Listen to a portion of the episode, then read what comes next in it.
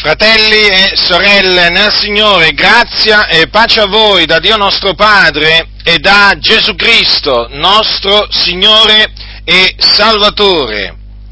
Noi siamo grati a Dio perché mediante il sacrificio di Gesù Cristo noi siamo stati resi perfetti quanto alla coscienza che cosa significa ciò? Significa che in virtù di quello che Gesù Cristo ha fatto sulla croce per noi, quindi in virtù dello spargimento del suo sangue, la nostra coscienza è stata purificata dal sangue di Gesù Cristo ossia il sangue di Gesù ha purificato la nostra coscienza dalle opere morte di cui era contaminata la nostra coscienza.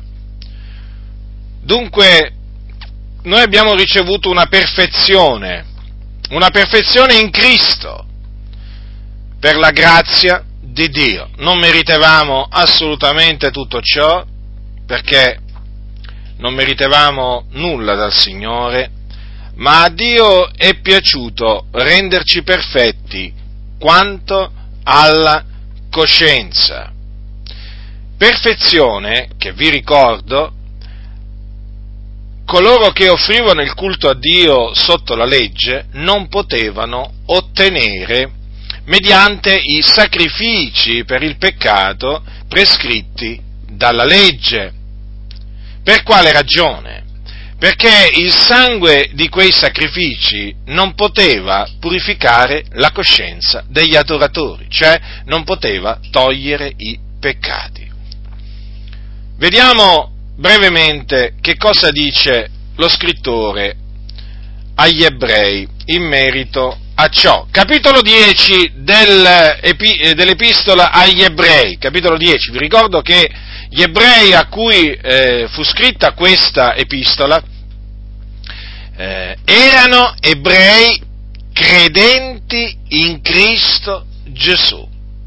Dico questo perché ci sono dei seduttori di menti in mezzo alle chiese che sostengono che questi ebrei non fossero dei credenti o veri credenti.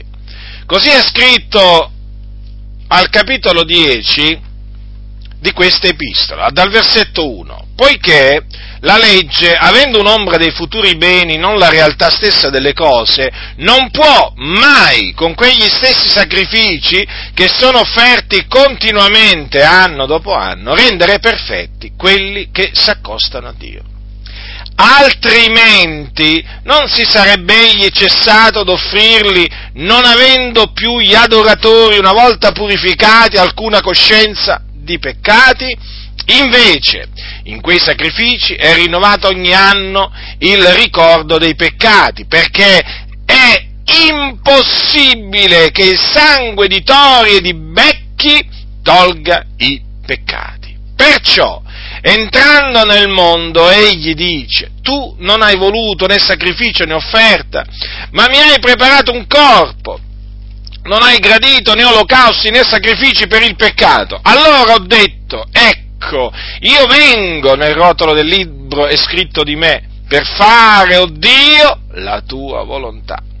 Dopo aver detto prima, tu non hai voluto e non hai gradito né sacrifici né offerte né olocausti né sacrifici per il peccato, i quali sono offerti secondo la legge. Egli dice poi, ecco io vengo per fare la tua volontà.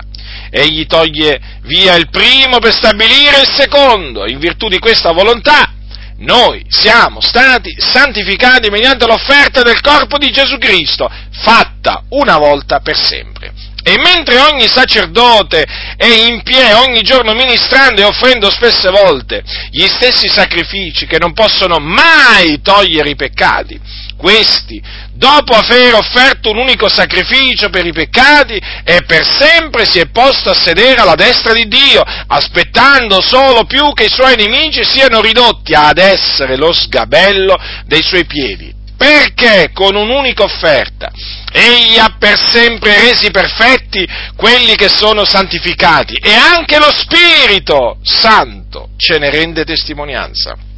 Infatti, dopo aver detto questo è il patto che farò con loro, dopo quei giorni, dice il Signore, io metterò le mie leggi nei loro cuori e le scriverò nelle loro menti e gli aggiunge e non mi ricorderò più dei loro peccati e delle loro iniquità. Ora, dov'è remissione di queste cose, non c'è più luogo a offerta per il peccato. Dunque lo scrittore ci fa sapere da parte di Dio che sotto la legge venivano offerti dei sacrifici. Erano dei sacrifici stabiliti da Dio per i peccati, per i peccati che commettevano i singoli o, appunto, o tutto il popolo. Ora considerate che questi, eh, questi sacrifici implicavano la morte o l'uccisione di determinati animali. E quindi doveva essere sparso il sangue di questi animali.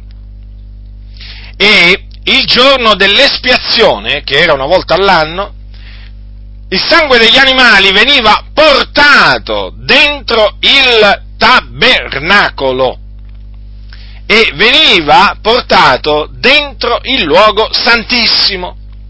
Tutto questo perché Dio l'aveva stabilito e tutto ciò, tutto ciò non poteva, cioè lo spargimento di questo sangue, del sangue di quegli animali, benché prescritto dalla legge del Signore, non poteva, non poteva purificare la coscienza degli adoratori, renderla perfetta. In altre parole, quel sangue che veniva offerto non poteva togliere i peccati. Il ricordo di quei peccati era rinnovato anno dopo anno. Ogni anno, dice la Sacra, dice la Sacra Scrittura. Badate bene, venivano offerti continuamente, anno dopo anno, però erano impossibilitati quei sacrifici a rendere perfetti quanto alla coscienza gli adoratori. Dunque erano sacrifici imperfetti e di fatti, e di fatti c'è stato bisogno del sacrificio di Gesù. Erano sacrifici imperfetti perché il primo patto sotto il quale questi sacrifici venivano offerti, quel primo patto era difettoso, non era perfetto.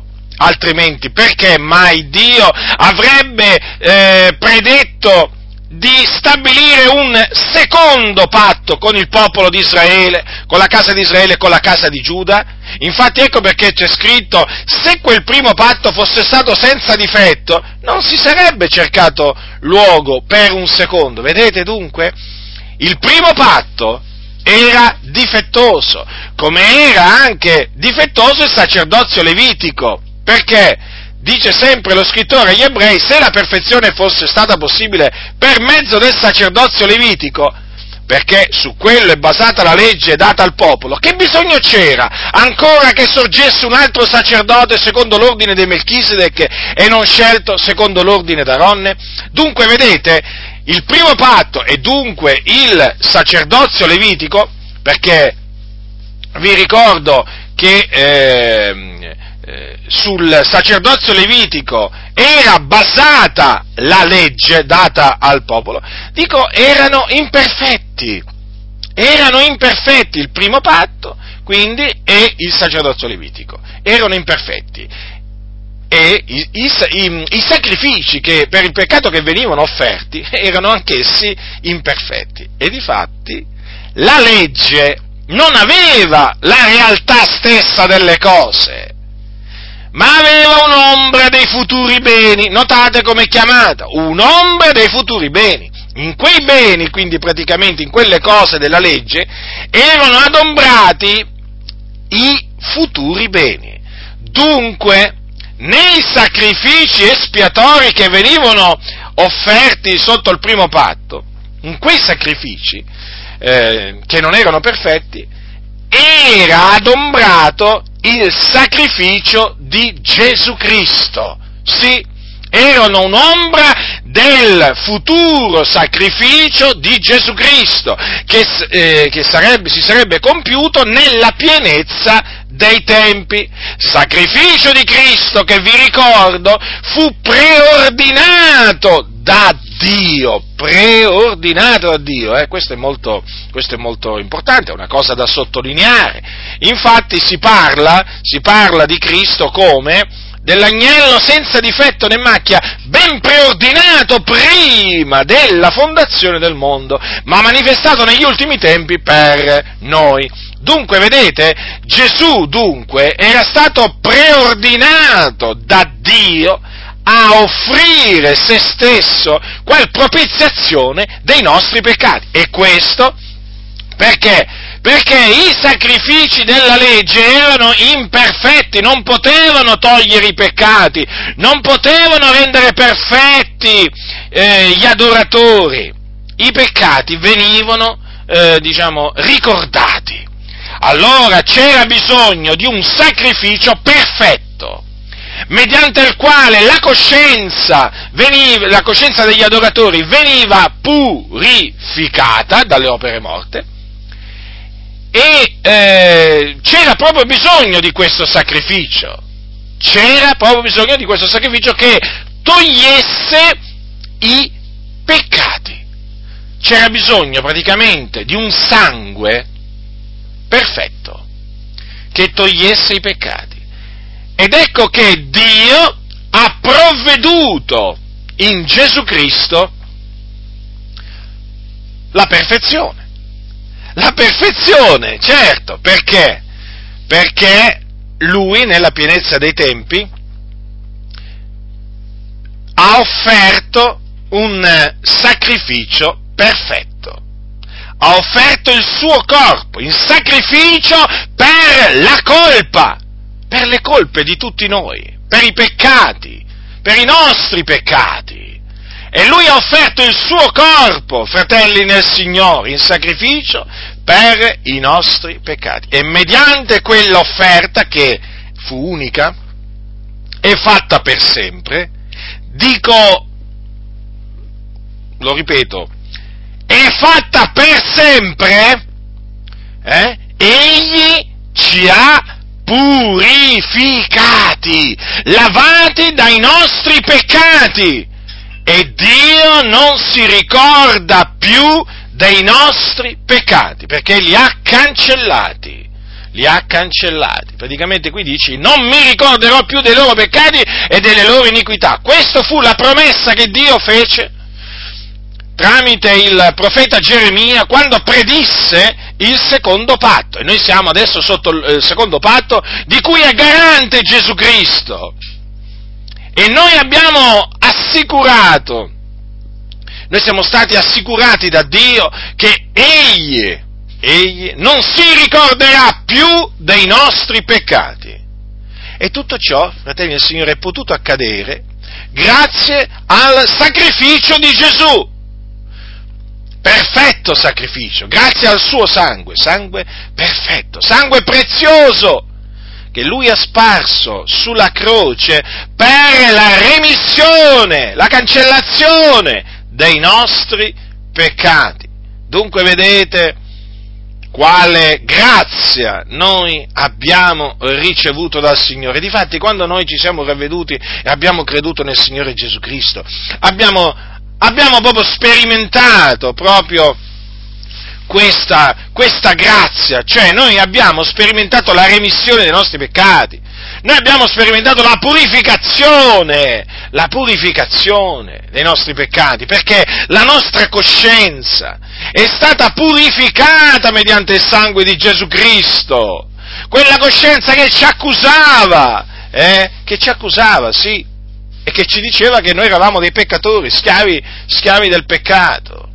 Quella coscienza contaminata è stata purificata e tutto questo in virtù del sacrificio del corpo di Gesù Cristo, fatto una volta per sempre. Ecco, fatto una volta per sempre, ci voglio tornare, perché voi sapete che esiste un'eresia, esiste un'eresia all'interno della Chiesa Cattolica Romana, che sostiene che il sacrificio di Gesù è ripetibile.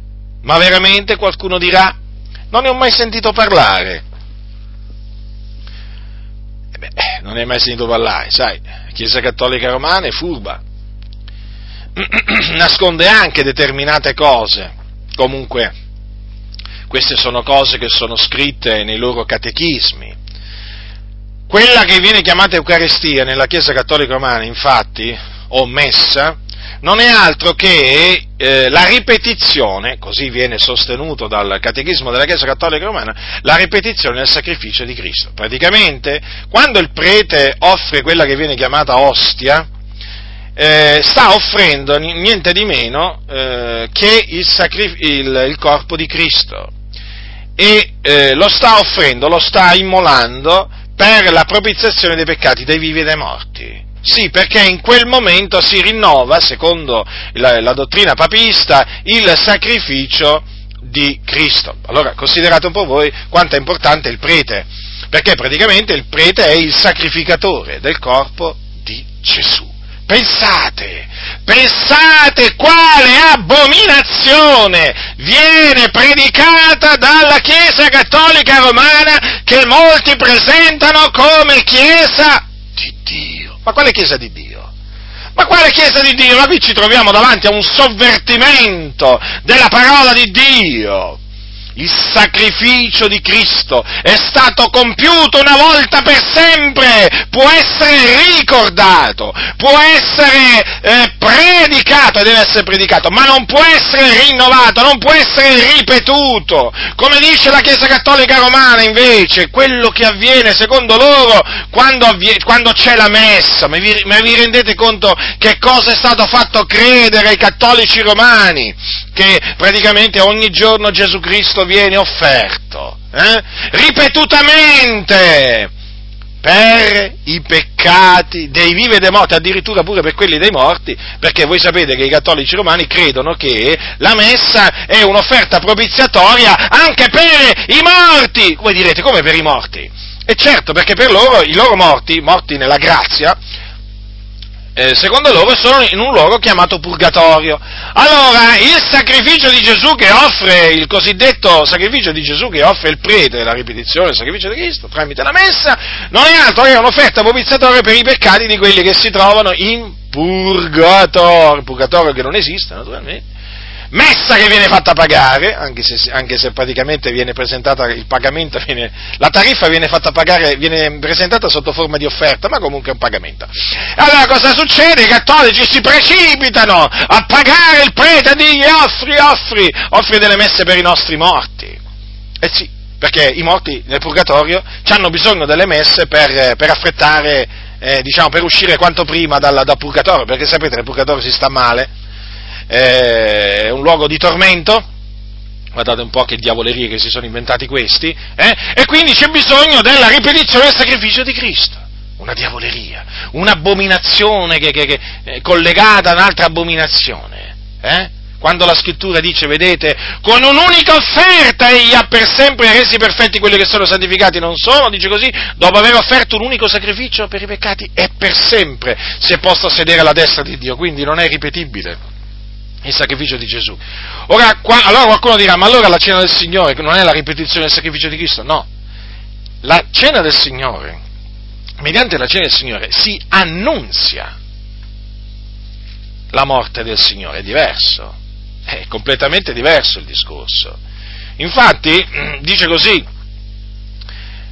Ogni volta che voi mangiate questo pane e bevete di questo calice, voi annunziate la morte del Signore finché egli venga. Non c'è scritto voi ripetete la morte del Signore. Voi ripetete il sacrificio di Cristo finché egli venga. No, voi annunziate, diverso. Tra annunziare e ripetere c'è una grande differenza.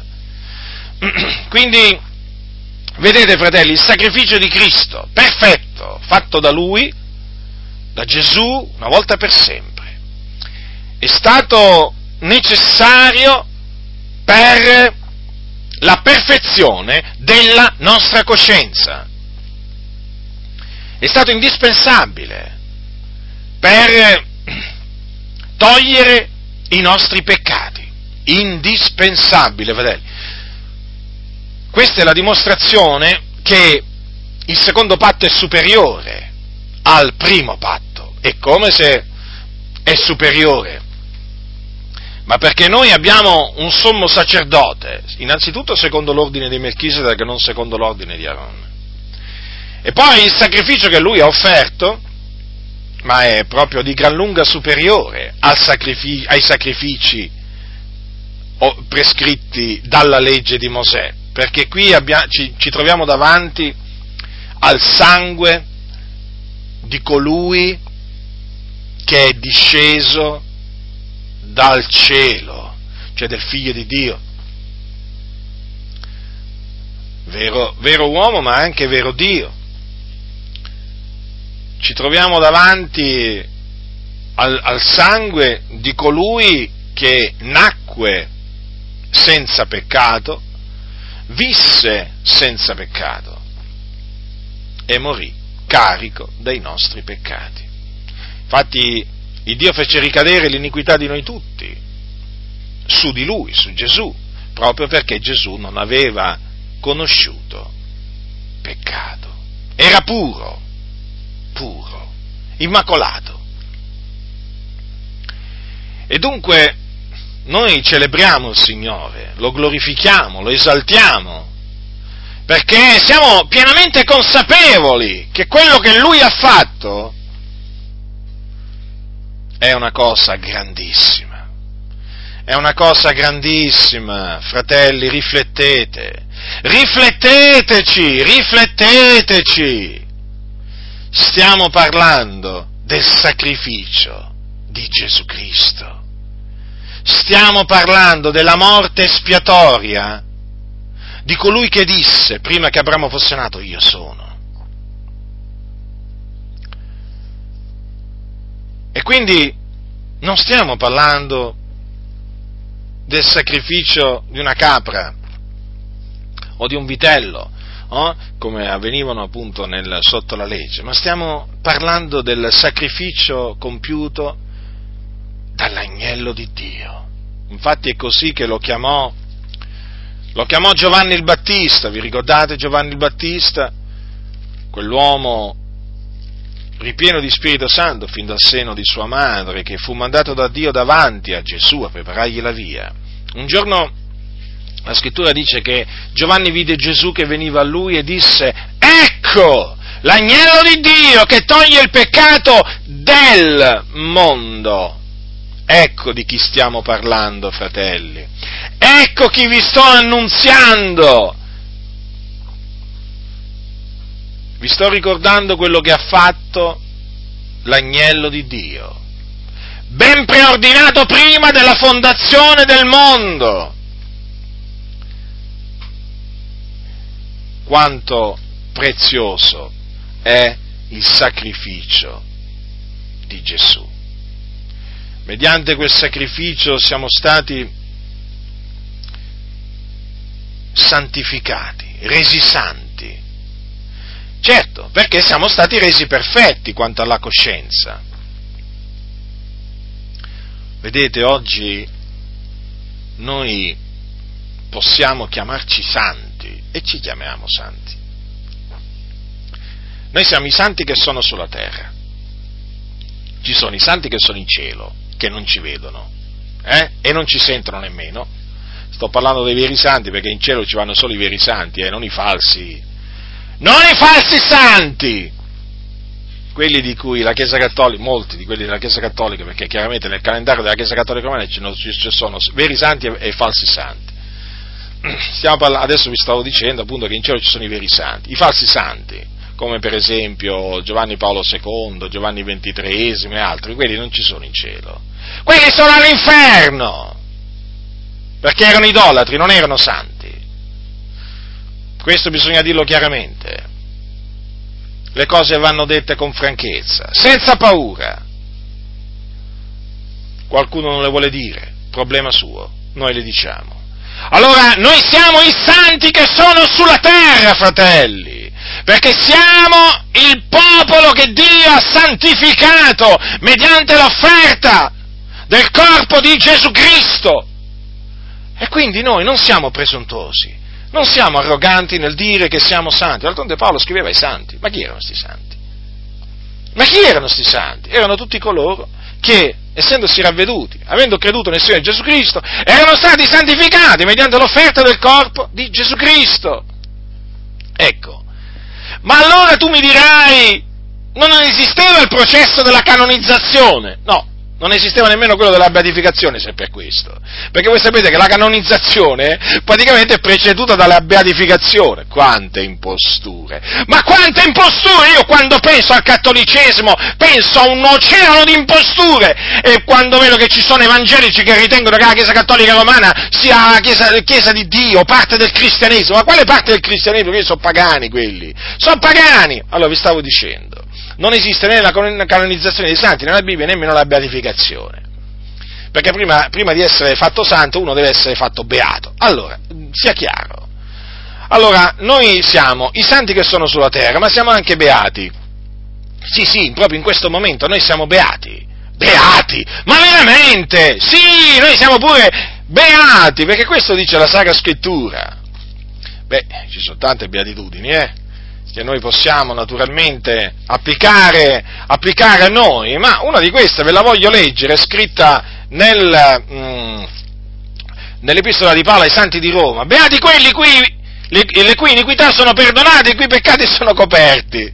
Ecco, e chi sono questi? Sono quelli che sono stati santificati mediante l'offerta del corpo di Gesù. Perché? Perché appunto i loro peccati sono stati rimessi e quindi essi eh, sono stati riconciliati con Dio. Noi siamo, noi siamo costoro, noi siamo coloro ai quali Dio imputa la giustizia senza opere, quindi che eh, sono stati giustificati per la grazia di Dio mediante la fede in Gesù Cristo. Ecco, allora noi siamo beati, quindi non voglio dire, allora noi siamo beati sulla terra e se persevereremo fino alla fine nella fede, eh? Saremo beati pure quando moriremo. Sì, sì, eh sì, perché mica uno smette di essere beato in Cristo. In Cristo si è beati sulla terra e in Cristo si è beati proprio anche nell'aldilà, diciamo così, va. Di qua e di là si è praticamente beati, comprendete? Una cosa meravigliosa questa qua. Ma quale processo di beatificazione? Ma quale processo di beatificazione abbiamo, abbiamo bisogno di passare noi? Eh? Siamo stati già resi beati. Allora vi ricordo, perché qualcuno magari potrebbe esserselo dimenticato, magari non l'ha letto, che appunto eh, se, poi eh, i credenti in Cristo Gesù eh, eh, coloro che sono beati sulla terra poi sono beati anche, ehm, diciamo, una volta che lasciano questa terra. È scritto, beati i morti che da ora innanzi muoiono nel Signore. Sì, dice lo Spirito, essendo che si riposano dalle loro fatiche, poiché le loro opere li seguono. Ecco perché, dunque, coloro che muoiono nel Signore, cioè in Cristo, sono beati perché si riposano, vanno in cielo ad abitare con il Signore e si riposano dalle loro fatiche, non vanno in un luogo di tormento come il purgatorio, e il purgatorio non esiste, vanno in paradiso, nel regno dei cieli, e perciò sono felici, perché in cielo, sapete, si è felici, eh? non si versano più lacrime, non c'è più dolore, non ci sono più sofferenze, non ci sono più tribolazioni in cielo. Là ci si riposa, beati, felici, felici fratelli nel Signore. Allora siamo felici di qua e saremo felici pure di là, certo a condizione che riteniamo ferma sino alla fine la fiducia che avevamo dal principio. Però fratelli, ma noi ci dobbiamo rallegrare, sapete qua? Ma noi ci dobbiamo rallegrare del continuo. Ecco perché dice siate sempre allegri, che non significa raccontate le barzellette per, per allegrarvi, ma noi non abbiamo bisogno delle barzellette per, per allegrarci, ma che, che, che, gioia è quella che produce l'ascolto delle barzellette? Ma è una gioia vana, carnale, eh? ma è una gioia che non viene da Dio. Noi ci rallegriamo, ci rallegriamo nel Signore, ci rallegriamo nel Signore, fratelli. Allora siamo beati noi. Di qua è eh, naturalmente perseverando fino alla fine della fede, conservando la fede fino alla fine, saremo beati pure di là, perché ci riposeremo, avete capito? Allora, nella Chiesa Cattolica Romana, quelli che muoiono, secondo loro in, in, grazia, non sono beati, capite? Perché vanno nel purgatorio? Purgatorio si sta male, c'è il fuoco, almeno diciamo così dice la tradizione cattolica romana, allora come fa a essere uno beato nel purgatorio? Allora cosa c'è bisogno? C'è bisogno di un processo di beatificazione, tutto un'impostura, è tutto un'impostura, fratelli del Signore, sappiate, la Chiesa cattolica romana è una marea di imposture, eh? allora poi viene, viene dichiarato prima beato, sì, ma dopo aver pagato soldi, eh, perché chi inoltra la causa, de, chi, chi, fa cominciare la, la, la, la, causa della beatificazione paga soldi, eh, e poi dopo un diverso, diverso tempo, eh, poi viene fatto beato, eh, e poi naturalmente poi dovrà essere fatto santo, però ci devono accertare dei miracoli, che fa il morto, pensa un po' quanto è complicata sta canonizzazione della Chiesa Cattolica Romana, praticamente i, i, le persone devono far, cominciare a fare i, i miracoli dopo morte, fatti. E allora qualcuno sbuca sempre, no? Che dice, mi è apparso Tizio, mi è apparso Sempronio, eh? ero malato di questo, sono stato guarito, avevo questo, sono migliorato, insomma queste cose qui. Allora dopo tutta la commissione, eh? e poi alla fine ecco che lo dichiarano santo, e quando lo dichiarano santo che cosa succede? Viene dichiarato praticamente invocabile, nel senso che può essere invocato a livello universale da tutti i fedeli della Chiesa Cattolica Romana, così li chiamano loro, praticamente lo possono pregare, ecco. Adesso per esempio si sono aggiunti questi altri due, due falsi santi alla lista dei falsi santi della Chiesa Cattolica Romana e tutti a pregare eh, Giovanni XXIII e Giovanni Paolo II che sono all'inferno, che non li possono ascoltare e loro li pregano, i cattolici gli fanno state, processioni e gli danno denaro, aspettano la grazia tramite appunto questi due, capito che sono all'inferno perché erano idolatri, eh? Allora capite un po' che cosa succede? Praticamente la canonizzazione non è altro che un processo tramite cui si allunga la lista degli idoli, degli idoli, perché poi vengono offerte al culto universale, comprendete? E infatti dopo la lista degli intercessori aumenta, infatti è aumentata, no? Ma ci sono pure questi due a fare da intercessori, quindi, perché sapete nella Chiesa Cattolica Romana Gesù non è sufficiente a fare da mediatore, quindi ci hanno aggiunto prima Maria e poi ci hanno aggiunto tutta questa sfilza, tutta la sfilza dei santi, tra cui cui quelli veri e quelli falsi. Però il discorso è questo, i santi veri che sono in cielo, hm, i santi, stiamo parlando adesso di quelli che sono in cielo, non possono intercedere per i santi che sono sulla terra. Solo Gesù Cristo intercede alla destra di Dio per i santi sulla terra. Sì, ricordatevelo questo, in cielo Gesù intercede. C'è un solo Dio ed anche un solo mediatore fra Dio e gli uomini, Cristo, Gesù, uomo. Gli altri mediatori, gli altri mediatori sono fasulli, sono fasulli da Maria, Sant'Antonio e tutti questi qua. Sono fasulli. Maria è in cielo, certo, ci mancherebbe altro. Maria, Maria è in cielo, eh, però non ci ascolta e non può fare niente per noi. Chi ci ascolta e chi può fare tutto per noi è Gesù Cristo, il figlio di Dio, che è alla destra di Dio. Quindi ricordatevelo sempre questo. Allora noi siamo stati santificati, ma noi lo dobbiamo proclamare queste cose, ma noi le dobbiamo gridare al mondo queste cose. Noi siamo i santi sulla terra per la grazia di Dio. Per la grazia di Dio, non per i nostri meriti, ma infatti siamo stati santificati mediante l'offerta di Gesù Cristo. Eh, fratelli nel Signore, ma voi siete una generazione eletta, diceva il nostro fratello Pietro, un real sacerdozio, una gente santa, un popolo che Dio si è acquistato affinché proclamate le virtù di colui che vi ha chiamati dalle tenebre alla sua meravigliosa luce. Fratelli, siamo una gente santa, una gente santa, un popolo santo! Eh, perché vergognarsi di dire la verità? Ma dico, c'è tanta gente, ci sono tanti impostori in questo mondo, in mezzo alle chiese, ma che non si vergognano di dire le cose più assurde, ma le cose più assurde! Menzogne di ogni genere, quelli non si vergognano, hanno la faccia tosta, come si suol dire. Eh? E noi cos'è? Ci dobbiamo vergognare di dire la verità. Così non sia. Ma così non sia, noi la verità la proclameremo. La proclameremo fino alla fine con l'aiuto del Signore. Perché la verità, la verità va a gloria, a gloria di Dio e la verità rende liberi. La verità rende liberi, fratelli del Signore, le menzogne tengono incatenate, eh, le menzogne della Chiesa Cattolica Romana, quante persone tengono incatenate, cosa gli hanno fatto credere? Che, le, cose, le cose più assurde gliel'hanno fatte credere ai cattolici romani. Dobbiamo veramente annunziare ai cattolici romani hm? Il Vangelo, il ravvedimento, il Vangelo, dobbiamo spiegargli Dobbiamo spiegargli come si diventa santi agli occhi del Signore, che la loro canonizzazione non ha niente a che fare con la parola di Dio, è un'impostura quella canonizzazione. Oh, vacci piano, mi dicono, vacci piano Come vacci piano? Che significa vacci piano? Devo stare in silenzio? Se vacci piano significa che devo stare in silenzio, io non mi sto in silenzio. Perché la menzogna è menzogna, la potete gridare quanto volete. La menzogna rimane menzogna! È come se uno venisse a me e mi gridasse, sai, la terra è quadrata. E quello può dire la terra è quadrata quanto vuole, la può gridare quanto vuole quella menzogna, sempre menzogna rimane. Non è che la terra da quadrata diventa ovale. La terra è ovale! È un globo! E quindi non è quadrata. Allora che faccio? Mi devo vergognare di dire che la terra è un globo? Mm? No, io, io, io non mi vergogno di dire la verità.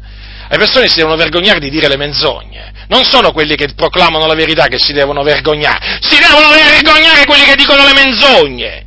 I preti, i cardinali, i vescovi e pa, il cosiddetto Papa. Loro si devono vergognare di dire tutte queste menzogne eh, che, tramite le quali ingannano il popolo, il popolo cattolico. Ecco chi si deve vergognare. Non si devono vergognare quelli che proclamano la verità, quelli che credono nella verità. Eh, ci chiamano e ci chiamassero come vogliono loro. Eh? A noi non interessa come ci soprannominano costoro. Noi siamo cristiani discepoli di Gesù Cristo, il Figlio di Dio, e noi ci gloriamo in Cristo, non in noi stessi, ci gloriamo in Cristo perché Egli, mediante il sacrificio del suo corpo, ci ha santificati. Non è motivo per gloriarsi in Cristo? Dico, non è motivo per gloriarsi in Cristo?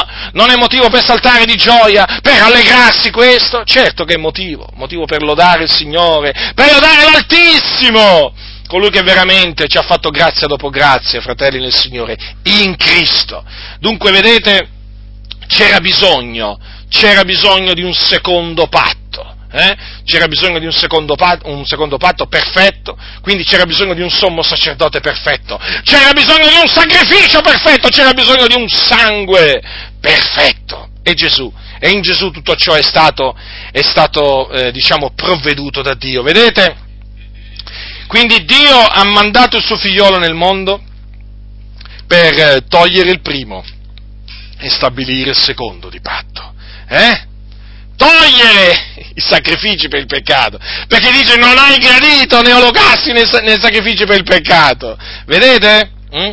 Ecco perché al figliolo è stato preparato un corpo, eh?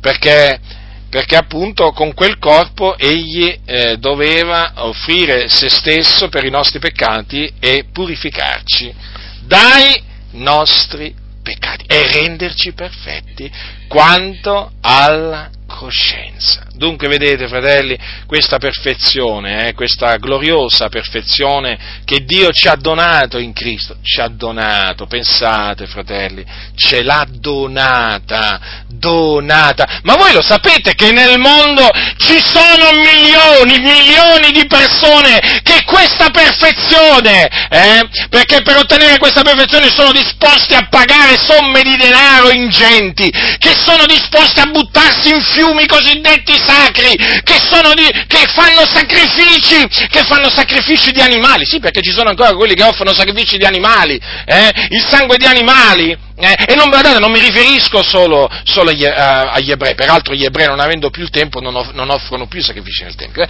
ma mi riferisco a, delle, a, dei, a dei pagani, eh, che offrono proprio degli animali. Vedevo proprio l'altro giorno, appunto, esistono proprio popolazioni che scannano degli animali eh, proprio per compiere dei sacrifici propiziatori e, e gli hanno detto che saranno purificati mediante il sangue di quegli animali.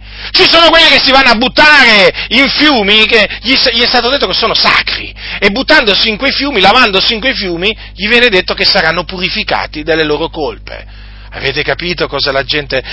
Poi sono fiumi, peraltro, sporchi, sporchi, che veramente quando ti lavi lì ti sporchi praticamente, a livello fisico ti sporchi, poi a livello spirituale non ottieni niente, un inganno, un inganno! Invece noi, fratelli nel Signore, abbiamo ottenuto abbiamo ottenuto la purificazione dei peccati gratuitamente, gratuitamente, gratuitamente, non abbiamo dovuto fare sacrifici, eh, processioni, non abbiamo dovuto, non abbiamo dovuto eh, diciamo, pagare alcunché, perché tutto ciò ci è stato donato in Cristo Gesù. E quindi dobbiamo essere grati al donatore, eh? al donatore che è Dio, da Lui sono tutte le cose, da Lui, da Lui, da Lui anche questo da lui, fratelli. Quindi, Chi ci contraddistingue sulla faccia della terra? Il Signore.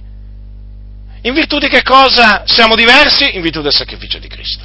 Per i suoi meriti, quindi, non per i nostri meriti. Noi, prima di conoscere il Signore, eravamo insensati, ribelli, traviati, peccatori, meritevamo l'inferno, meritevamo l'inferno. Ecco cosa meritevamo noi. Hm? Ma a Dio è piaciuto farci grazia. A Dio è piaciuto, fratelli nel Signore, renderci perfetti quanto alla coscienza. Eh? santificandoci mediante il corpo di Gesù. Quale gioia, quale onore, quale grazia. Vedete dunque che è importante, è importante ricordarsi di questo, perché appunto cioè, dovete considerare che il sacrificio di Gesù ha un valore enorme, enorme, fratelli nel Signore.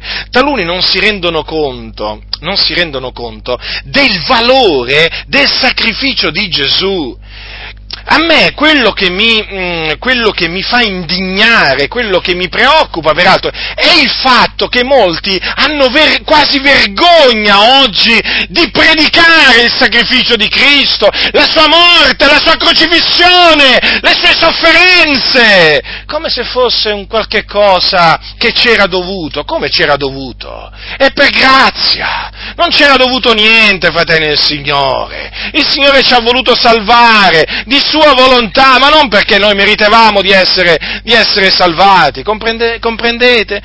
E dunque, quando oggi, oggi, vedo che termini come Cristo crocifisso, Cristo è stato ucciso, Cristo ha offerto se stesso qual propiziazione per i nostri peccati, Gesù ha sparso il suo sangue per la remissione dei nostri peccati, queste espressioni sono sempre più rarefatte, perché molti vogliono, non vogliono scandalizzare, molti non vogliono farsi prendere per pazzi da questa generazione storta e perversa, eh? non vogliono essere etichettati come fanatici, come gente pericolosa per la salute pubblica, o gente terrorista, o gente che spaventa. Ecco cosa sta succedendo, ecco cosa sta succedendo. Naturalmente voi sapete chi c'è dietro tutto ciò, c'è la massoneria, ci sono i massoni, servi del diavolo, eh? questi professori, questi storici, questi giornalisti, massoni, pastori massoni, che si sono infiltrati in mezzo alla Chiesa di Dio, eh?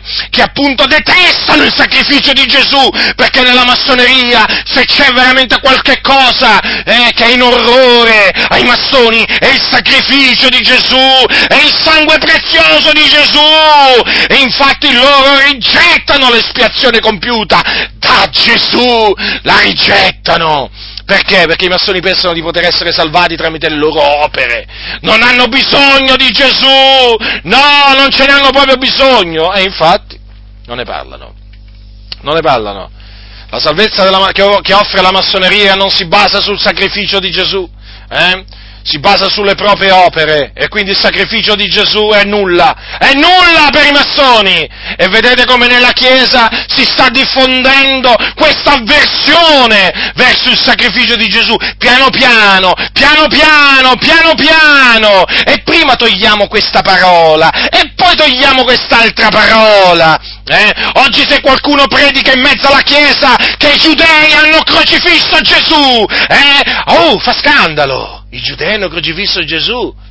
E chi l'ha crocifisso? Chi ha ucciso il nostro Signore Gesù Cristo? Qualcuno dirà l'hanno inchiodato i romani, sì, ma chi l'ha condannato a morte? Eh? Chi l'ha condannato a morte? Chi chiese a Ponzio Pilato la crocifissione di Gesù dicendo crocifiggelo, crocifiggelo? Era una folla di giudei. Eh?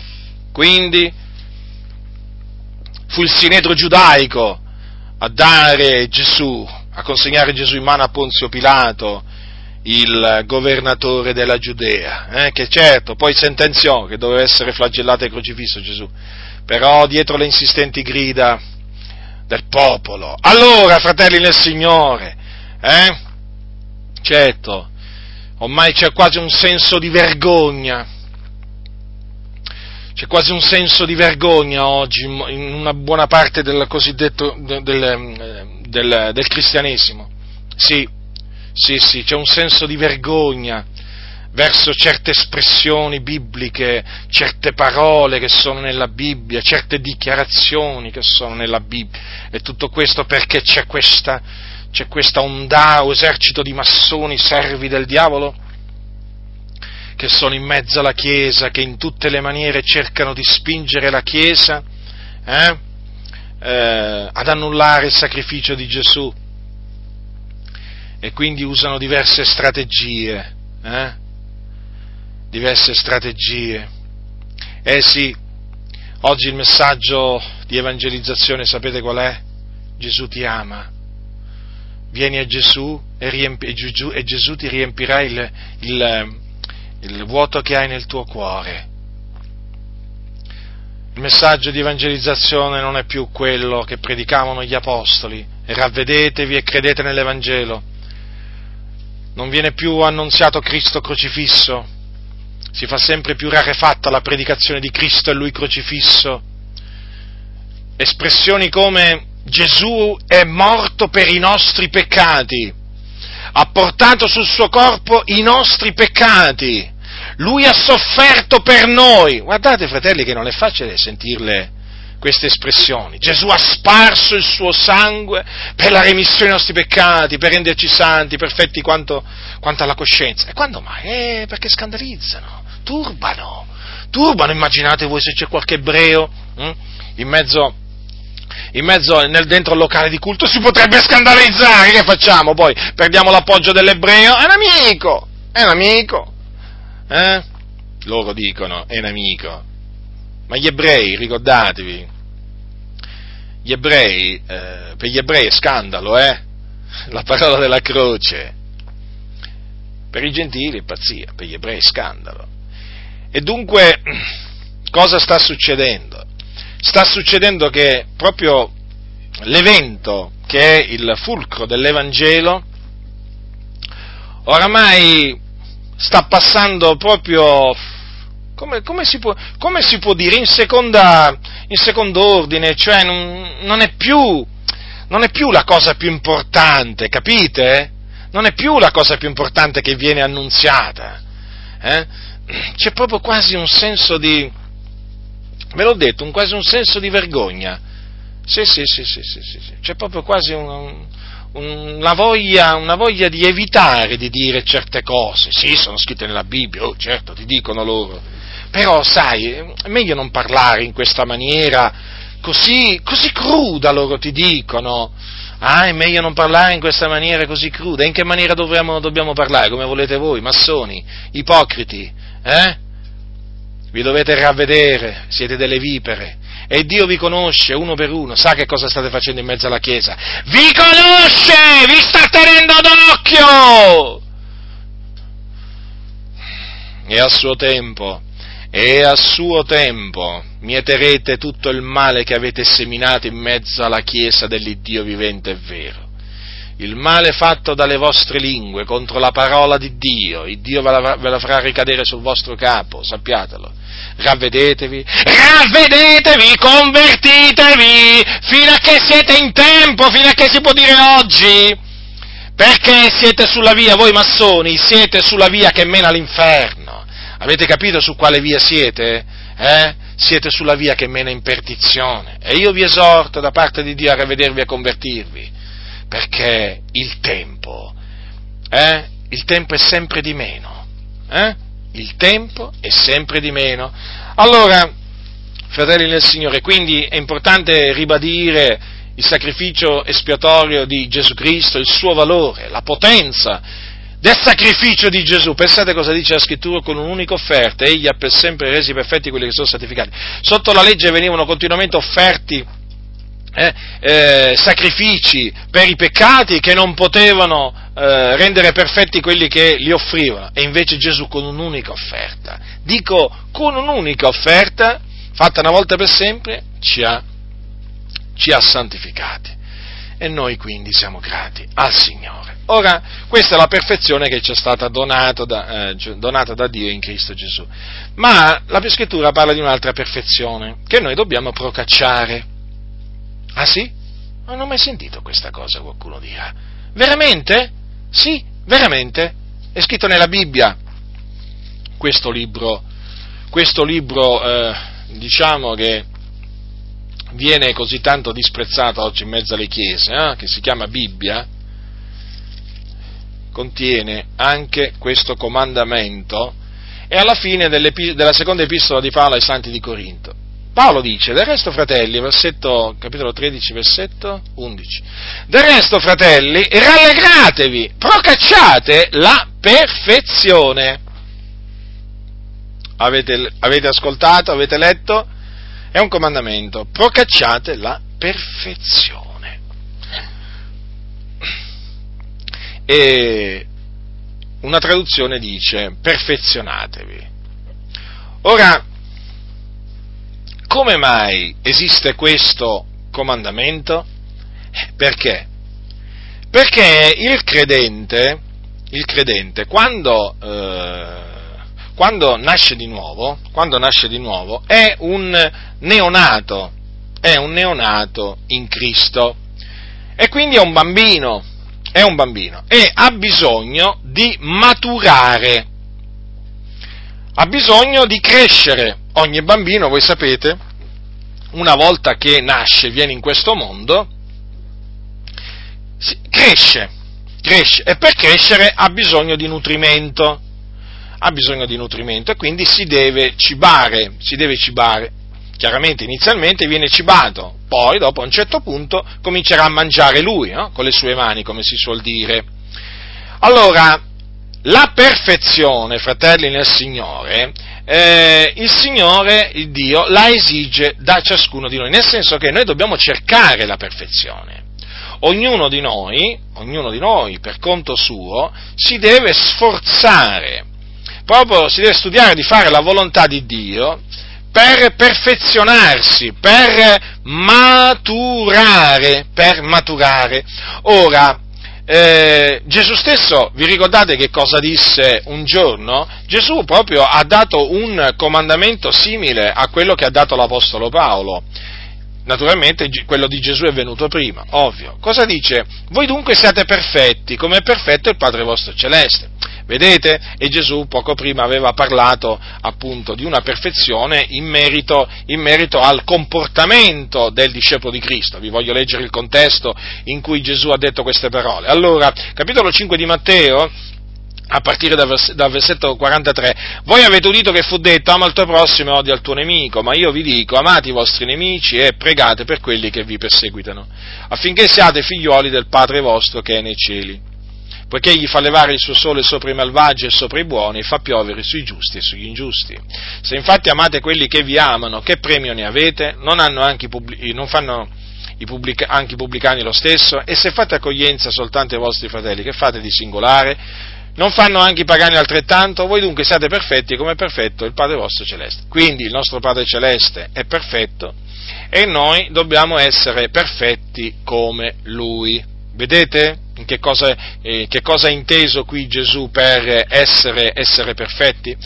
D'altronde, fratelli nel Signore, i ministeri, i ministeri che Dio ha stabilito, eh, sono dati per il perfezionamento dei santi. Infatti cosa dice l'Apostolo Paolo ai santi di Efeso? Ed è lui che ha dato gli uni come apostoli, gli altri come profeti, gli altri come evangelisti, gli altri come pastori e dottori, per il perfezionamento dei santi per l'opera del ministero, per l'edificazione del corpo di Cristo, finché tutti siamo arrivati all'unità della fede e della piena conoscenza del figliolo di Dio, allo stato d'uomini fatti, all'altezza della statura perfetta di Cristo, affinché non siamo più dei bambini sballottati e portati qua e là da ogni vento di dottrina, per la frode degli uomini, per l'astuzia loro nelle arti seduttrici dell'errore, ma che seguitando verità, in carità noi cresciamo in ogni cosa verso colui che è il capo, cioè Cristo, da lui tutto il corpo, ben collegato e ben connesso mediante l'aiuto fornito da tutte le giunture, tra il proprio sviluppo nella misura del vigore di ogni singola parte per edificare se stesso nell'amore. Dunque, vedete, qui si parla di santi che hanno bisogno di essere perfezionati, eppure sono santi, beh, l'abbiamo visto. Siamo stati, siamo santi appunto perché siamo stati santificati eh, mediante l'offerta del corpo di Gesù Cristo, ve lo rileggo. Con un'unica offerta egli ha per sempre resi perfetti quelli che sono santificati. Vedete? Ecco perché noi siamo santi. eh? siamo i santi. Qui però c'è scritto anche che i ministeri sono dati per il perfezionamento dei santi, quindi i santi hanno bisogno di essere perfezionati, certo, perché hanno bisogno di crescere nella grazia e nella conoscenza, hanno bisogno di maturare, eh? hanno bisogno di crescere nel, nel, nel discernimento. E quindi tutto ciò, ehm, naturalmente, eh, è un processo, è un processo che si, svolge, che si, svolge, nel corso del tempo, come la crescita di un bambino, è un processo graduale, è un processo graduale, non è che la crescita di un bambino avviene, avviene in un giorno o in un anno, no, chiaramente il bambino cresce no? anno dopo anno, anno dopo anno, quindi vedete, anche i santi hanno bisogno di essere perfezionati e in vista del loro perfezionamento, vedete, Dio nella sua grande benignità ha provveduto dei ministeri dei ministeri. A proposito, apro una piccola parentesi. Qui si parla di questi ministeri, voglio, mm, diciamo, eh, dirvi questo. Guardate che è falso eh, quello che dicono nelle assemblee di Dio in Italia, che il pastore ha tutti i ministeri. Eh? Questo ci tengo a dirvelo perché è una menzogna che ha fatto dei danni enormi. Eh, il pastore, quello di pastore, è uno dei ministeri. È uno dei ministeri. Certo, uno può essere sia pastore come anche dottore. Paolo, per esempio, era apostolo e dottore, ma badate bene, il fatto di essere pastori non significa mica di avere tutti i ministeri, è falso, è falso. Peraltro, nelle assemblee di Dio in Italia, eh, molti di quelli che si dicono pastori non sono pastori, non sono pastori, sono, diciamo, come si possono chiamare? Sono, mm, come si possono chiamare? Falsi pastori? Mercenari? Ma potete chiamarli falsi pastori, mercenari, ehm, potete, potete, chiamarli per esempio uomini al servizio de, di un'azienda, no? Gli Adi sono un'azienda, ma sono un'azienda, badate bene, anche, anche la denominazione valdese e così via, ormai queste denominazioni sono delle aziende, eh? e praticamente eh, sono dei dipendenti di, di questa azienda, ecco, possiamo chiamarli così, va, dipendenti, dipendenti di un'azienda, e quindi praticamente loro eh, se, devono servire l'azienda, devono fare gli interessi dell'azienda, beh, ogni dipendente deve fare l'interesse dell'azienda, non mi pare, e quindi non possono fare gli interessi di Cristo. Interessante questa cosa, vero? Sì, è molto interessante, devo dire molto inquietante. Infatti perché molti oggi non, non, non hanno il, l'animo agli interessi di Cristo? Perché devono fare gli interessi della propria azienda. Per propria azienda, lo ripeto, eh? allora facciamo i nomi di queste aziende? E facciamo i nomi di queste aziende. Assemblea di Dio in Italia, Nuova Pentecoste, Parola della Grazia, Chiesa Apostolica in Italia, e qui ormai, cioè, voglio dire, Chiesa Valdese, pure quella è un'azienda eh, Unione, Unione, delle Chiese Battiste in Italia, ma pure quella è un'azienda, sono tutte delle aziende dove prevalgono gli interessi personali dell'azienda eh, su quelli di Cristo. Infatti, infatti, avete visto che cosa sta succedendo? Avete visto che cosa sta succedendo? Comandamenti di Cristo che vengono calpestati, disprezzati, rigettati, derisi addirittura in molte chiese ormai l'omosessualità, in, in molte chiese, ma in queste aziende, ormai in, diciamo che in queste aziende contro il peccato non si predica più. Omosessualità? Omosessualità, che cos'è l'omosessualità? Beh, omosessualità, cosa significa oggi essere omosessuali? Beh, ti dicono oggi essere omosessuale significa fare una scelta, una scelta di vita. E convivenze omosessuali sono libere espressioni di stili di vita, lasciateli perdere, sono fatti loro. Che cosa interessa la Chiesa se quelli stanno assieme, se due uomini si, eh, hanno relazioni carnali? Sono fatti loro, lasciate stare, ma chi siete voi per giudicare? L'ha detto d'altronde pure no? l'uomo vestito di bianco, quel falso ministro di Cristo eh, che si presenta vestito di bianco, che appunto si definisce addirittura capo della Chiesa universale di Cristo, e che ha detto chi sono io per giudicare un gay? Certo, ma pure nella Chiesa, tantissime chiese evangeliche, tanti dicono, e chi siamo noi per giudicare i gay? Eh? Adesso aspettiamo che lo dicano certi pastori, vabbè che già loro lo dicono, perché è una vita che dicono non giudicate, non giudicate. Allora in queste aziende, come le assemblee di Dio in Italia, naturalmente si cerca pro, l'interesse dell'azienda non ciò che di Cristo. Infatti, vedete, ci sono intere parti del Consiglio di Dio che vengono ignorate, ma non solo ignorate, ma pure derise e calpestate. Eh? Sì, sì, calpestate, rigettate, non c'è spazio in queste aziende per tutto il Consiglio di Dio. C'è spazio al massimo per Giovanni 3,16, poi per qualche altro versetto, eh, per esempio Dio amore, sì, quello ci sta, ci sta in questa azienda, ma per il resto è tutto un rigetto, c'è un senso di rigetto in queste aziende verso il consiglio di Dio. Infatti, basta vedere il trattamento che riservano all'Apostolo Paolo, eh, ci stanno alla larga dall'Apostolo Paolo, oh, ci stanno proprio alla larga, più lontano ci stanno da Paolo meglio è, intendo dire dalle epistole di Paolo. Eh? Tante parti delle, delle, epistole di Paolo sono proprio ignorate. Ci sono fratelli che dopo 30 anni, 40 anni dicono: Ma veramente Paolo ha detto questo? Sì, ha detto questo. Certo, il loro, il loro diciamo lì, il dipendente loro, di quell'azienda lì non gliene ha parlato mai. Avete capito cosa si diventa in queste organizzazioni? Dei dipendenti, degli operai al servizio di un'organizzazione e non si serve più Cristo Gesù. Non c'è spazio in queste, in queste aziende per i servi di Cristo, non c'è spazio! Voi che volete servire Cristo, uscitevene! Uscitevene! Uscitevene! Separatevene! State perdendo il vostro tempo, state affaticandovi in vano! Dissodatevi un campo nuovo! Dissodatevi un campo nuovo! Via da queste aziende massonizzate! Eh, a conduzione massonica. Allora, questo naturalmente una piccola parentesi. Allora, i ministeri sono dati per il perfezionamento dei santi, quindi sono necessari. I veri ministeri poi è chiaro, ci sono anche quelli che hanno falsi ministeri, sono i falsi ministri, quelli non servono al perfezionamento dei santi. I falsi ministri praticamente, eh, a, differenza, a, differenza, dei veri ministri di Cristo, servono per eh, diciamo, la contaminazione dei santi, per la distruzione dei santi, per il guastamento, il guastamento dei santi, per eh, lo sviamento dei santi, per il traviamento dei santi. Ecco perché oggi molte chiese, queste aziende qua sono piene di falsi ministri ministri, eh? tra cui ci sono questi servi del diavolo travestiti da ministri di Cristo, che si presentano con quell'aspetto che tu dici, ma che persona cordiale e garbata, che persona intelligente, uno dice, no? Ma vedi come parla, affascinante, eh? Sì, affascinante, infatti. L'inferno è pieno di persone affascinanti che parlavano in maniera affascinante, eh?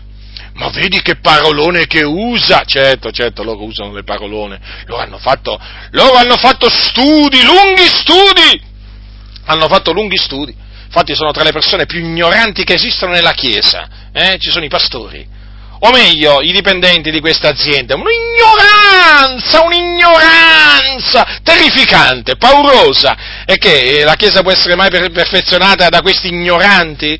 Gente che non ha alcun ministero, che è lì semplicemente perché c'ha una laurea, eh? o c'ha un diploma, eh? o perché si è guadagnato l'appoggio del direttore dell'azienda o del presidente dell'azienda tramite qualche menzogna, tramite qualche calunnia eh? o qualche bustarella o qualche altra cosa? Eh? Ma che cosa pensate che possono procurare questi ai santi? La perfezione. Ma questi traviano i santi, infatti quando tu entri in queste aziende, veramente se ci entri salvato, veramente se ci entri salvato, una cosa te la posso assicurare, ti traviano, ti distruggono piano piano, piano piano, piano piano eh, fino a che diventerai peggio di come eri prima di entrare nell'azienda. Per quello che vi dico, fratelli, voi che veramente avete conosciuto il Signore, voi che veramente siete stati santificati dal Signore, uscitevene, uscitevene, lasciate, lasciate le capre, lasciatele, lasciatele, lasciatele, cercate altre pecore del Signore, eh, con cui radunarvi, celebrare il culto al Signore, esaltare il Signore, vivere una vita santa, pia e giusta, ma lasciate perdere queste cattedrali, lasciate perdere queste cattedrali, non, non, non danno niente queste cattedrali, sono un ammasso di pietre, di vetrate, pure le vetrate adesso ci sono, Dico, poi ci sono le colonne, eh, poi ci sono i frontoni, i frontoni, ormai ci sono certi locali di culto che sembrano dei templi pagani, la cui entrata sembra quella di un tempio pagano. Ah, veramente, si stanno proprio conformando alla massoneria in tutto e per tutto. Eh?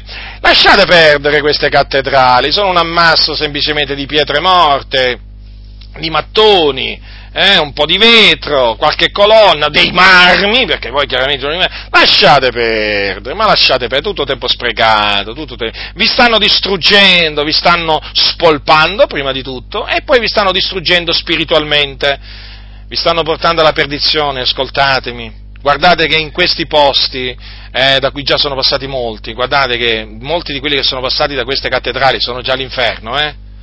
Sono già all'inferno. Eh sì, perché lì praticamente in queste cattedrali ci sono falsi ministri, che non, appunto, essendo falsi ministri, non possono appunto procacciare la perfezione dei santi.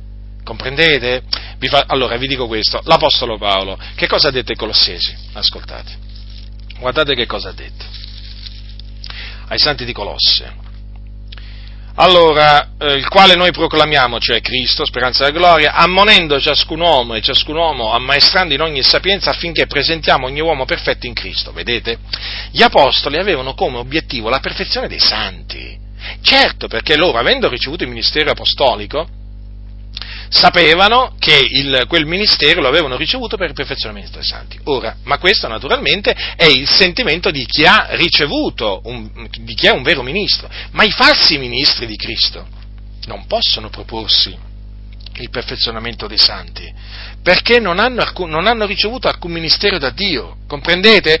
E quindi non possono essere utili al perfezionamento dei santi. Infatti, infatti vedete che sotto la direzione di questi falsi ministri, le anime vanno di male in peggio. Se uno si converte veramente al Signore e casca veramente nelle loro mani, eh, è terribile. Questi lo peggiorano, non perfezionano, lo fanno marcire, lo distruggono. Eh? È così, è così, ma perché sono degli impostori. Ecco perché non migliorano, capite? Ma peggiorano, peggiorano sotto la conduzione di questi falsi ministri le anime peggiorano, non è che maturano, ma quale maturano? Marciscono, non maturano. E sapete che quando una cosa marcisce poi emana un fetore sgradevole. Infatti poi stiamo vedendo proprio questo, che da queste aziende eh, diciamo, eh, esce un fetore terribile, un fetore terribile, c'è un marciume, certo, perché ci sono falsi ministri e come falsi ministri loro procacciano il male della Chiesa, la distruzione della Chiesa. Vi, stavo dicendo prima dell'omosessualità. L'omosessualità eh, cioè, è, un, è, un, peccato chiaro, eh? limpido. Proprio nella Bibbia se c'è un peccato, è uno dei tanti, comunque, ma se c'è un peccato a riguardo del quale, cioè la Bibbia eh, dichiara proprio eh, che è peccato, è l'omosessualità. Sia sotto il primo patto sia sotto il secondo. L'hanno tolta. L'hanno fatta sparire da questa azienda l'omosessualità. O meglio, l'omosessualità come peccato. Perché l'omosessualità esiste? Ma è una scelta di vita. È una libera, una, una libera scelta. Eh? Comprendete? E dunque tu non puoi giudicare una scelta di vita. Non puoi giudicare una scelta di vita, legittima, legittima loro dicono, legittima?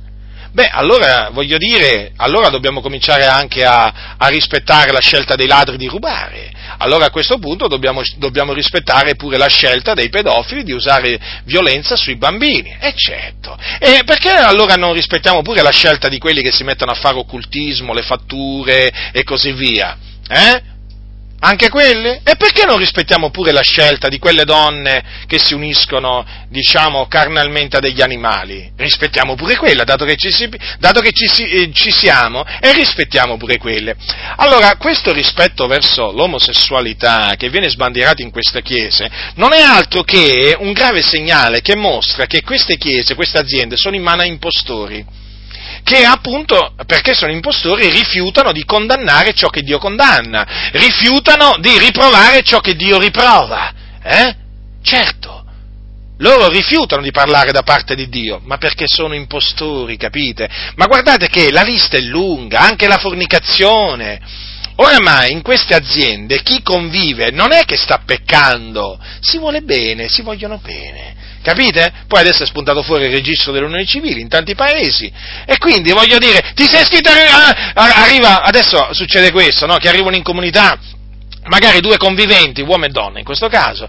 Fratello, dicono al pastore, ci siamo iscritti al, al registro delle unioni civili. Ma che Dio vi benedica, il pastore gli dico. Ma il pastore gli dice che Dio benedica la vostra unione. Eccetera. Che gli deve dire il pastore? È un impostore?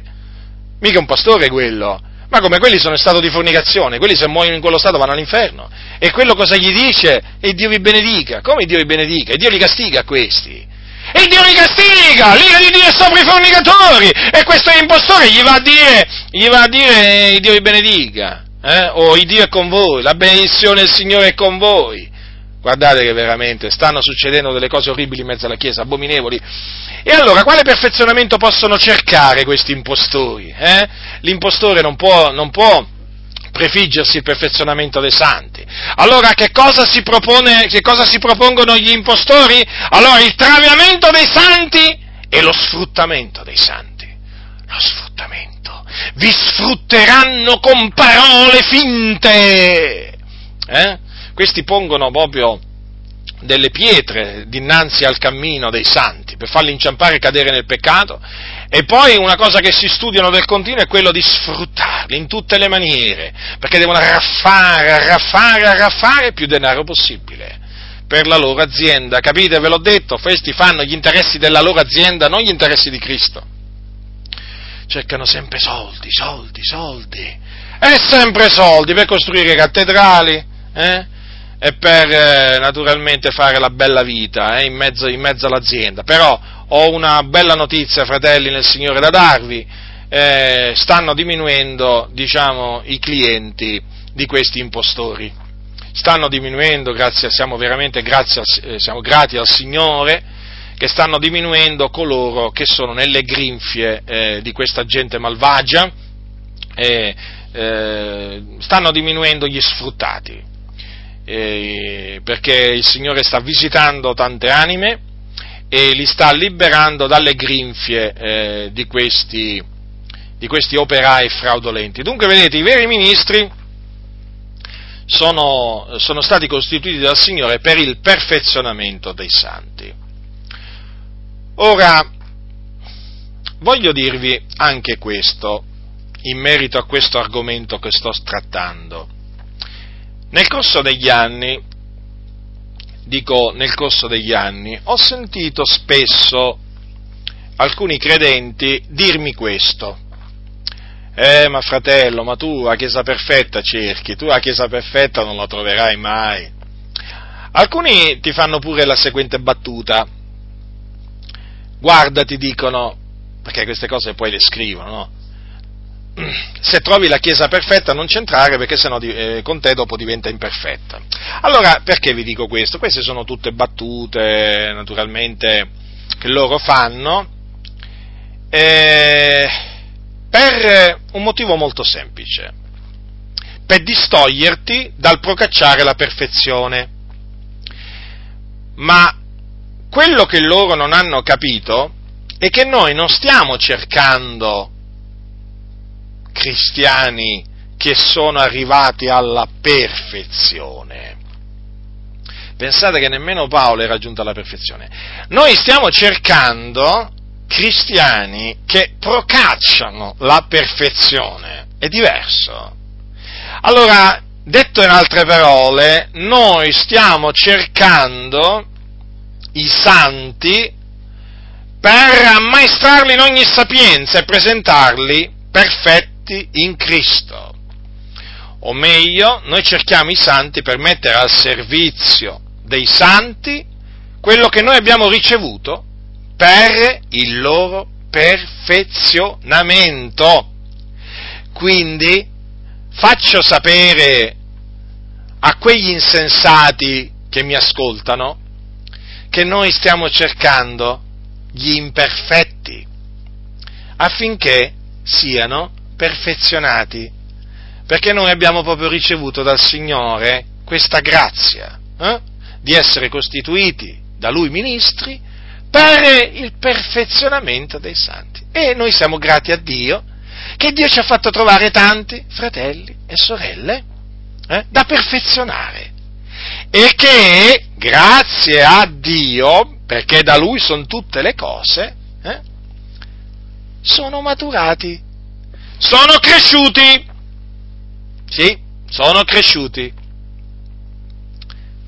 Si sono fortificati.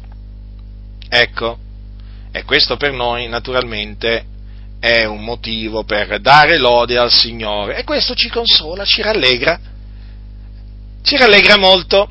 Ecco dunque che cosa cerco.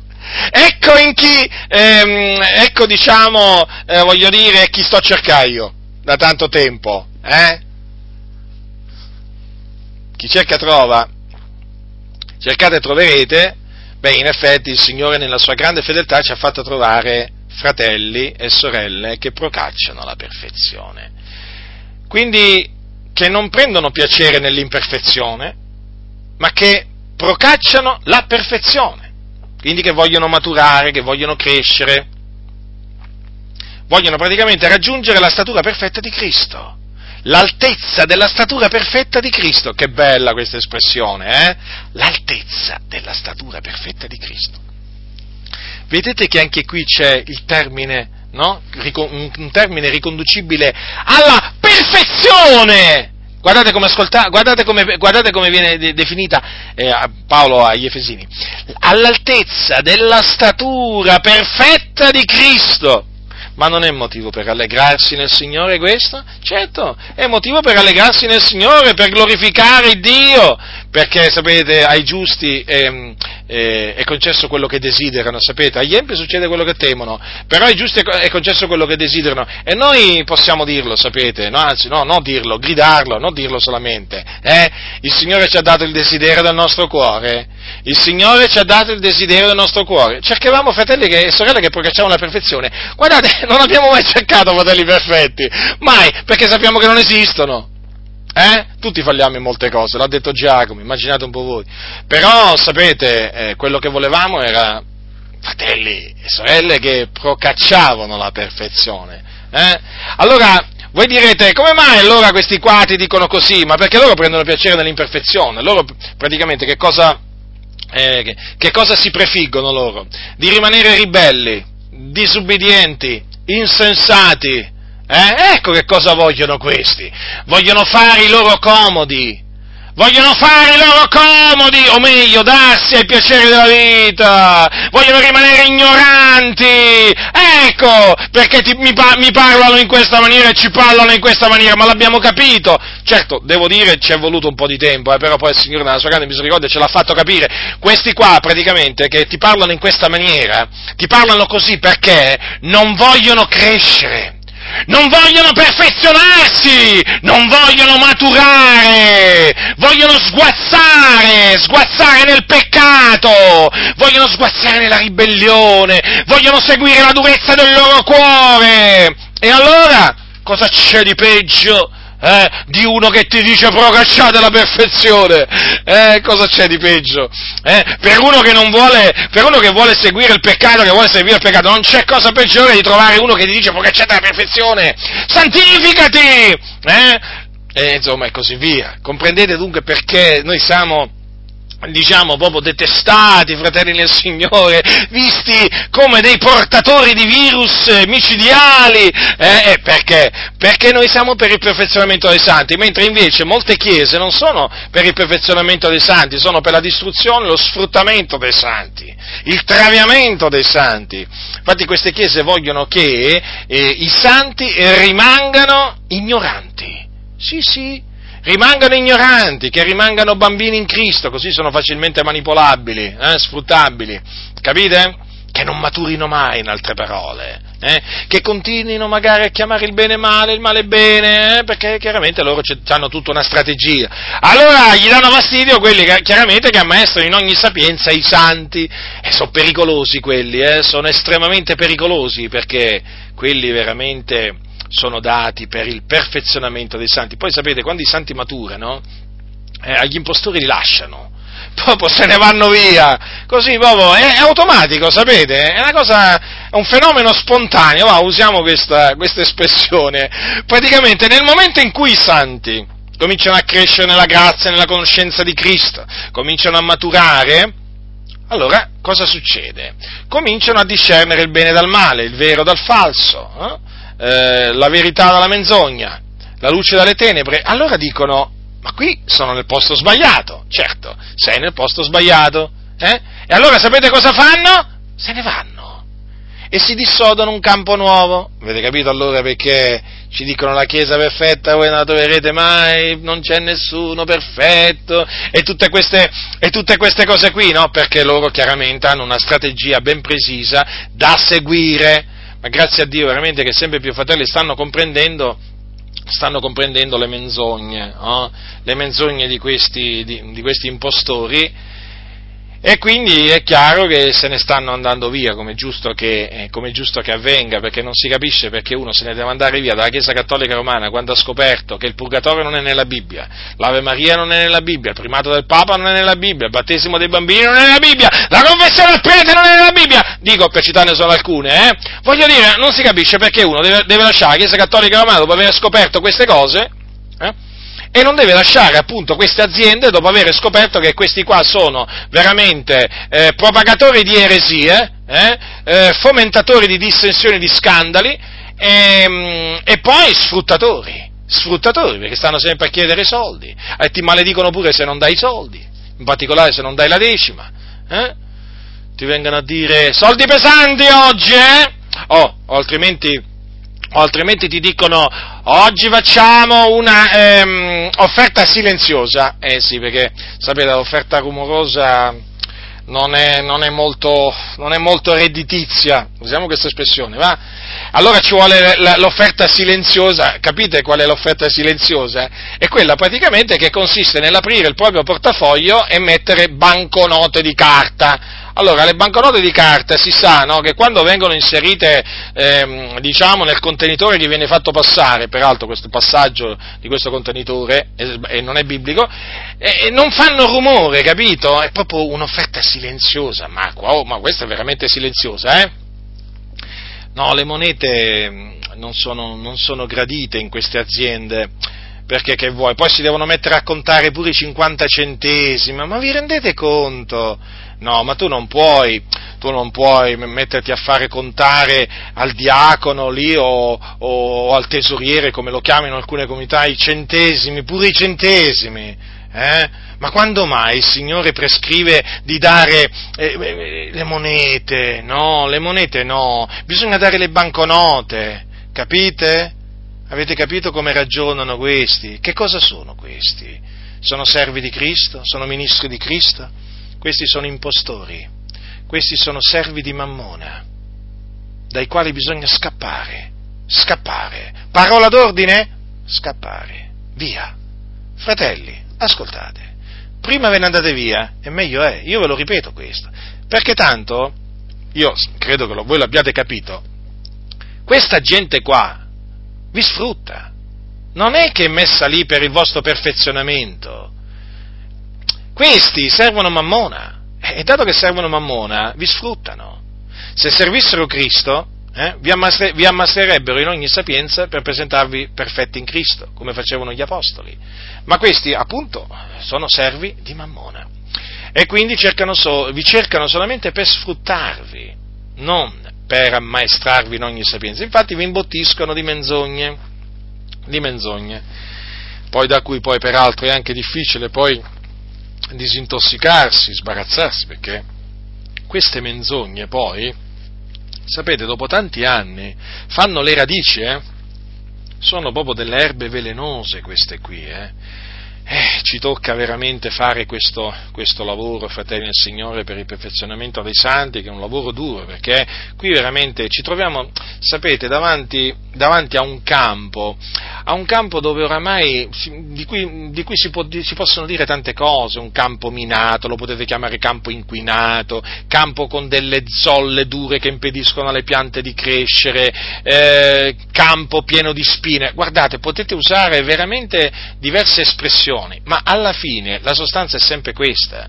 Cioè, in queste aziende non si cresce, non si matura, non si matura.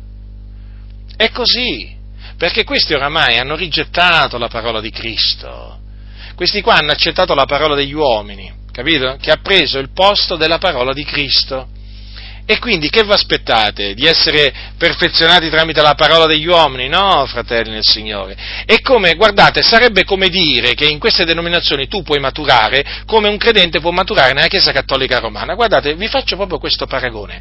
Fatemi capire una cosa. Allora, se una persona, un, un cattolico romano, viene visitato dal Signore, salvato, io vorrei capire questo. Ma lui, in mezzo alla Chiesa Cattolica Romana, potrà giammai maturare? Eh? No.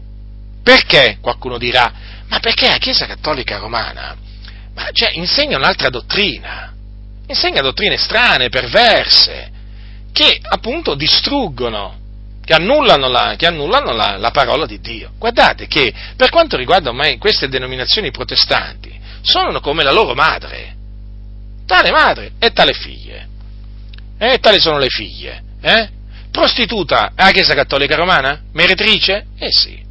Ha fornicato con i re della terra? Eh sì, continua a fornicare. Che fanno le chiese protestanti? Non fornicano pure loro con il mondo, con, con i re della terra, con i primi ministri, eh, con, con, un po' con tutti. Non fanno la stessa cosa? Dimostratemi che non è così. È la stessa identica cosa. Capito? Quindi non si può crescere né là e né là. Allora uscire, dissodarsi un campo nuovo. Ricordatevi che quello di procacciare la perfezione, fratelli, è un comandamento. Quindi voi siete in obbligo di procacciare la perfezione. E se qualcuno vi mostra la verità, dovete accettare la verità. Non potete continuare a fare di testa vostra, dovete accettare la verità e rigettare le menzogne. Eh? E quindi non potete continuare a frequentare luoghi dove i santi vengono traviati invece che perfezionati, dove i santi vengono sedotti anziché ammaestrati in ogni sapienza. Comprendete? Le cose stanno così. Vi meravigliate perché oggi, perché oggi manca il discernimento? Ve, lo, ve l'ho detto. Il discernimento spirituale è assente. I servi di Cristo, i servi di Cristo sapete, vengono subito etichettati come eh, diciamo persone pericolose, i servi di Satana invece vengono accolti, celebrati, osannati. Così, è questo che sta succedendo. Il peccato viene accettato, coccolato, giustificato, eh? mentre invece la giustizia viene schernita, la santità viene rigettata. Ecco perché in queste chiese avviene questo. Che cosa, che cos'altro vi devo dire, fratelli del Signore? È sotto gli occhi di tutti. Quando delle chiese pentecostali emanano un comunicato stampa, quindi diretto proprio al mondo, eh, in cui dicono che non sono contrarie al registro delle unioni civili, in cui dicono che le, le, le, le convivenze eterosessuali e omosessuali sono libere espressioni di, ehm, di stili di vita. Fatemi capire, no, fatemi capire, voi pretendete di maturare in queste comunità? Vi state illudendo, vi state illudendo, fratelli del Signore.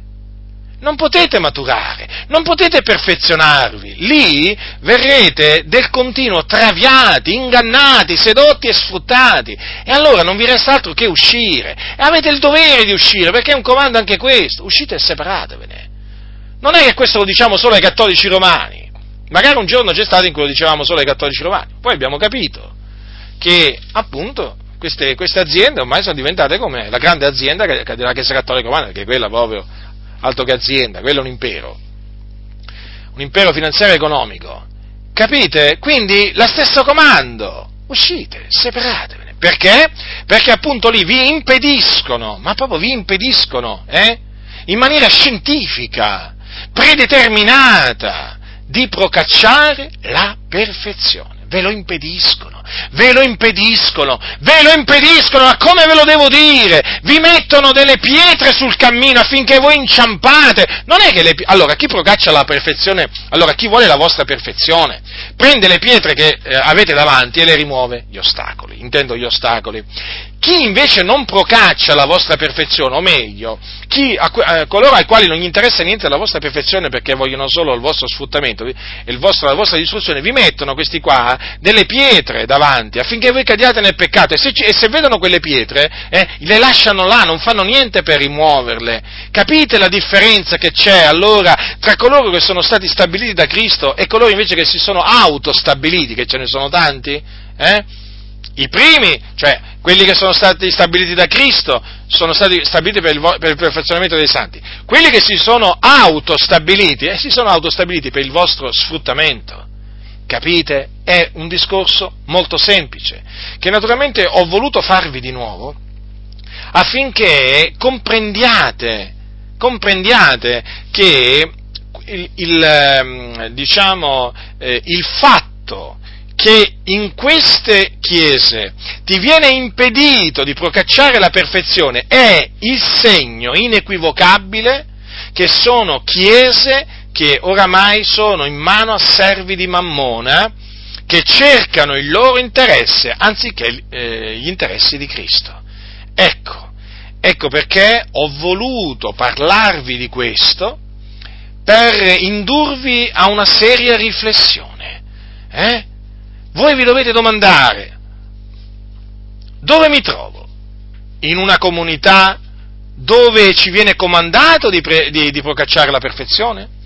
Dove veniamo aiutati a procacciare la perfezione? O dove veniamo impediti a procacciare la perfezione? Allora, se siete in una comunità dove siete impediti di procacciare la perfezione, dovete andarvene è un comando del Signore.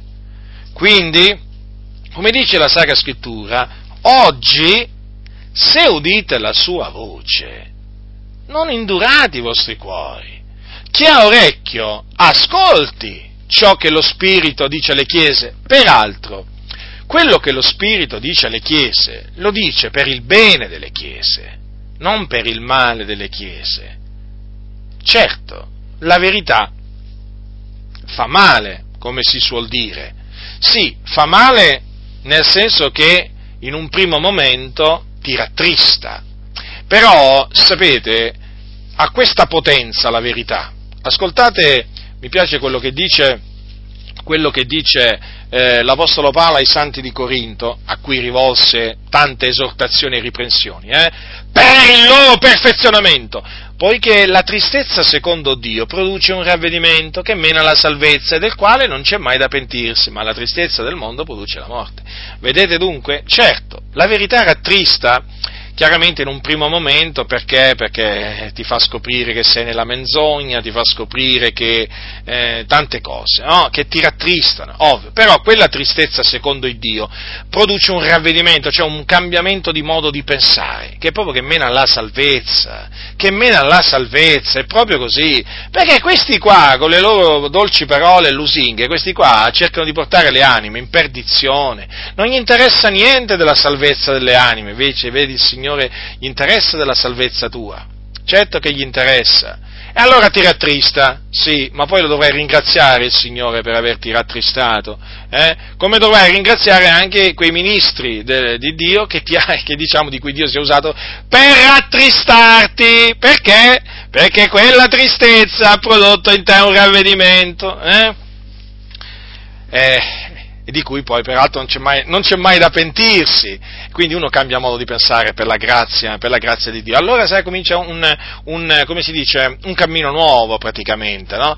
eh, volto perfe- al, al, al proprio perfezionamento. Allora sì che uno capisce Secondo me uno capisce ancora meglio quando è uscito da questi ambienti, quanto in questi ambienti ti impediscono di procacciare la perfezione. Quando ne sei fuori, che hai veramente la visuale proprio così chiara, così limpida, eh, che sei finalmente libero da quel gioco, allora dici, ma guarda dove mi trovavo. E quando mai io rimanendo là avrei potuto, avrei potuto maturare, avrei potuto procacciare la perfezione?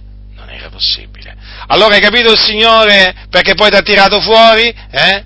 Perché il Signore ti ama, fratello nel Signore, sorella nel Signore, perché il Signore vuole che tu procacci la perfezione. E là, e là ti è impedito di procacciare la perfezione. Eh? Non vi fate ingannare da questi, da questi diciamo, cianciatori, seduttori di menti, eh? che appunto sanno come distogliere i santi dal procacciare la perfezione e prendere piacere nell'imperfezione e accettare il peccato, loro sanno come gestire la situazione, diciamo, sanno come far accettare il peccato al popolo, piano piano, piano piano, piano piano, gradualmente, ricordatevi, non tutto di un botto, eh, gradualmente, gradualmente fanno accettare il peccato alle chiese, lo fanno accettare, fratelli nel Signore, tanto che poi chi parla contro il peccato diventa un eretico, diventa un, un tipo pericoloso. Perciò, oggi, se udite la sua voce, non indurate i vostri cuori. La grazia del Signore nostro Gesù Cristo sia con tutti coloro che lo amano con purità incorrotta.